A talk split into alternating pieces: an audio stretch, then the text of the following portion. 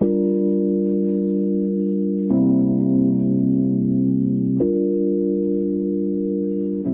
hứng mê công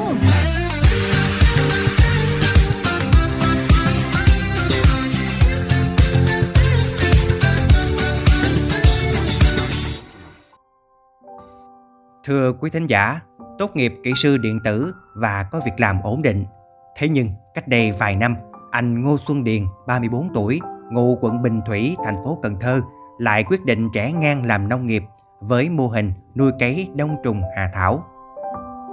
Trái ngành, thiếu chuyên môn cùng những lần thất bại càng thôi thúc người thanh niên này quyết tâm chinh phục ước mơ. Và nay thành công mỉm cười khi sản phẩm của anh đã có chỗ đứng trên thị trường và càng vui hơn khi anh vừa đạt giải thưởng Lương Đình Của năm 2022 do Trung ương Đoàn Thanh niên Cộng sản Hồ Chí Minh trao tặng. Cảm hứng Mê Công hôm nay mời quý thánh giả cùng gặp gỡ anh Ngô Xuân Điền để hiểu thêm về hành trình khởi nghiệp đầy gian nan nhưng cũng lắm ngọt ngào ngay sau đây.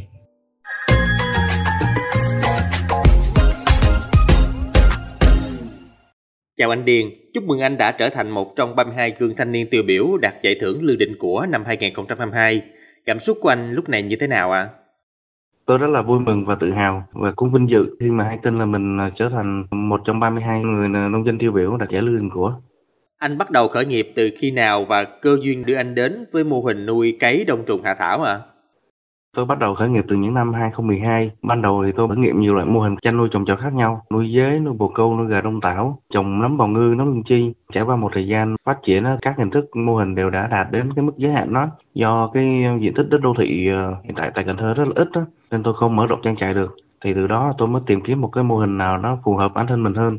Diện tích ờ, nó nhỏ hơn nhưng nhưng mà hiệu quả kinh tế nó cũng tương đối. Thì lúc đó mình tìm đến với đông trùng Hà Thảo mình tìm tòi nghiên cứu khoảng một năm thì mình thành công. Những năm đó là những năm 2015 thì mình đã thành công. Và mình duy trì phát triển đến giờ. Lúc bắt tay vào khởi nghiệp anh gặp phải những khó khăn nào ạ? À? ban đầu mình khởi nghiệp thì mình không có vốn phải vay mượn từ rất là nhiều nguồn. Thứ hai đó là kỹ thuật mình cũng ờ, không có. Những năm mà 2015 16 là gần như trên thị trường chỉ có một hai đơn vị là nuôi trồng thành công. Và người ta cũng gần như là không chia sẻ. Mình phải tìm tòi một cái hướng đi riêng. Tiếp theo đó là cái đầu ra sản phẩm thời điểm đó thì người ta cũng chưa biết đến đông trùng hạ thảo là cái gì. Công dụng hình dạng nó như thế nào. Rồi mình mới người ta dùng thử. Một thời gian đã có công hiệu thì người ta mới bắt đầu tin tưởng và sử dụng. Điều gì đã giúp anh vượt qua những trở ngại đó? Bước tiếp đến ngày hôm nay. Sự đam mê là quan trọng nhất. Thứ hai đó là sự kiên trì nhẫn nại của mình. Mình đeo bám từ lúc mà mới thành đạt ý tưởng đến, đến thời điểm hiện tại thì ờ, mình mới gọi là tương đối thành công thôi chứ không phải là thành công nữa. Nói chung là mình có những cái đam mê nhiệt huyết mình phải cố gắng ờ, làm hết sức mình thì nó mới ra được kết quả. Kế hoạch sắp tới của anh là gì? Và sắp tới thì mình sẽ đi chuyên về chế biến nông sản. Bên mình đang có một cái trung tâm sấy ờ, công nghệ cao. Sấy nóng sấy lạnh máy sấy thăng hoa để giúp cho bà con nông dân khi mà thu hoạch xong thì có cái nơi mà sơ chế chế biến hoặc bảo quản để gia tăng chất lượng sản phẩm. Với những quý thính giả đang theo dõi cảm hứng Mê Công, đặc biệt là những bạn trẻ có niềm đam mê nông nghiệp, anh Điền muốn chia sẻ thêm điều gì ạ? Đối với những mới khởi nghiệp thì mình theo mình là nên ờ, chọn những cái hướng đi cho nó phù hợp để có một cái sản phẩm tốt. Sau đó thì mình sẽ lên những cái kế hoạch tỉ mỉ về vốn, về kỹ thuật, về hướng đầu ra sản phẩm. Khi mà giải quyết hết được vấn đề thì mình hãy khởi nghiệp. Chứ khởi nghiệp là một cái vấn đề rất là khó. Đến thời điểm này thì mình chỉ là mới khởi đầu gọi là tương đối ổn thôi chứ gọi chưa gọi là thành công. Thì bản thân mình cũng phải là không ngừng nỗ lực hơn nữa mới có thể phát triển được. Cảm ơn anh Điền đã dành thời gian chia sẻ cùng Mê Cộng FM hôm nay.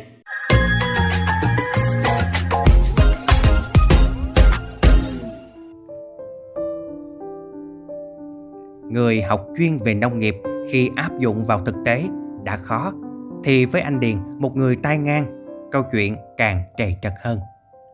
Xuất phát điểm từ con số không tròn trĩnh nên anh Điền và cộng sự phải tự thân vận động không ai hướng dẫn, nắm ra ít, năng suất không cao, bệnh tật nhiều. Còn người tiêu dùng thời điểm đó chưa biết nhiều về nấm, nên anh Điền thất bại. Có những lần mà mình sản xuất ra bao nhiêu thì nó hư hỏng bấy nhiêu. Gạo mà mình hấp lên xong mình tất cả mình phải đi đổ bỏ hết. Lúc đó mình bất lực luôn á. Nhưng mà cái thời gian nó rèn luyện cho bản thân mình có một cái nghị lực. Mình từ từ mình phát triển, mình vượt qua khó khăn. Thất bại ở đâu, đứng lên ở đó. Anh Điền đi đến những nơi làm nấm tại các khu vực lân cận lên Đồng Nai tham quan học hỏi.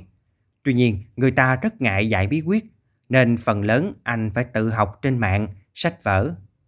Sau những lần không thành công, anh Điền và cộng sự ngồi lại tìm ra những ưu, khuyết điểm rồi rút ra kinh nghiệm để lần sau tốt hơn.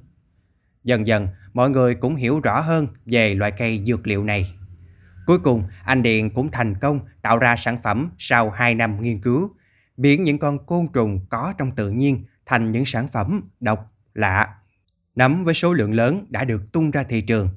Thừa thắng xông lên, anh Điền trồng thêm nấm rơm và nấm bào ngư xám để có thêm thu nhập, quay vốn hàng ngày. Ban đầu bỏ nhỏ lẻ cho các chợ. Nấm ra không đúng thời điểm nên hay bị được mùa, mất giá và bị cạnh tranh khá gay gắt. Nhưng không vì thế mà anh Điền bỏ cuộc. Dần dần anh rút được kinh nghiệm, năng suất nấm ngày càng cao.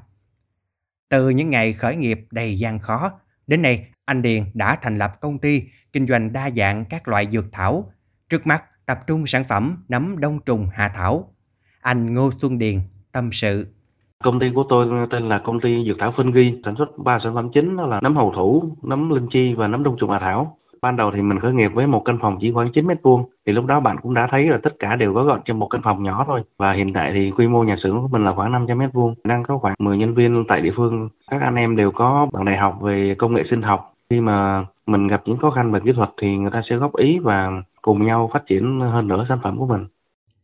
Để sản phẩm dễ dàng đến tay người tiêu dùng, anh Điền tận dụng mạng xã hội để quảng bá. Cùng với đó là tổ chức những đợt tham quan mô hình cho khách hàng đến tận trang trại để xem sản phẩm. Nhìn cơ ngơi quy mô của anh Xuân Điền hiện tại và qua chia sẻ của anh, cảm hứng Mê Công cảm nhận được tình yêu và tâm sức mà anh đổ vào cho mô hình kinh tế này. Anh Điền dám nghĩ, dám làm, vươn lên làm giàu cho chính bản thân mình và cũng cho quê hương. Em học ở trong Đại học Cần Thơ á, thì à, bên Đại học Cần Thơ á, cũng có liên kết với lại anh Điền để cho sinh viên qua thực tập. Em cũng có trong đợt thực tập lúc mà em tốt nghiệp á, thì anh Điền gọi em vô làm tới giờ luôn hơn 2 năm rồi. Học được rất là nhiều kỹ năng về à, giao tiếp nè, đàm phán rồi nói chung là tất tần tật. Anh Điền rất là dễ, chỉ bảo rất là tận tình. Anh Điền không phải một bước tới thành công mà là cả một quá trình phấn đấu, học hỏi mới có được. Đây sẽ là nguồn cảm hứng lớn cho những bạn trẻ nói chung và bạn trẻ đồng bằng sông Cửu Long nói riêng đang ấp ủ giấc mơ làm giàu trên chính mảnh đất quê hương. Biết đâu với những cố gắng hết mình của hôm nay, ngày mai những ước mơ của chúng ta sẽ trở thành hiện thực.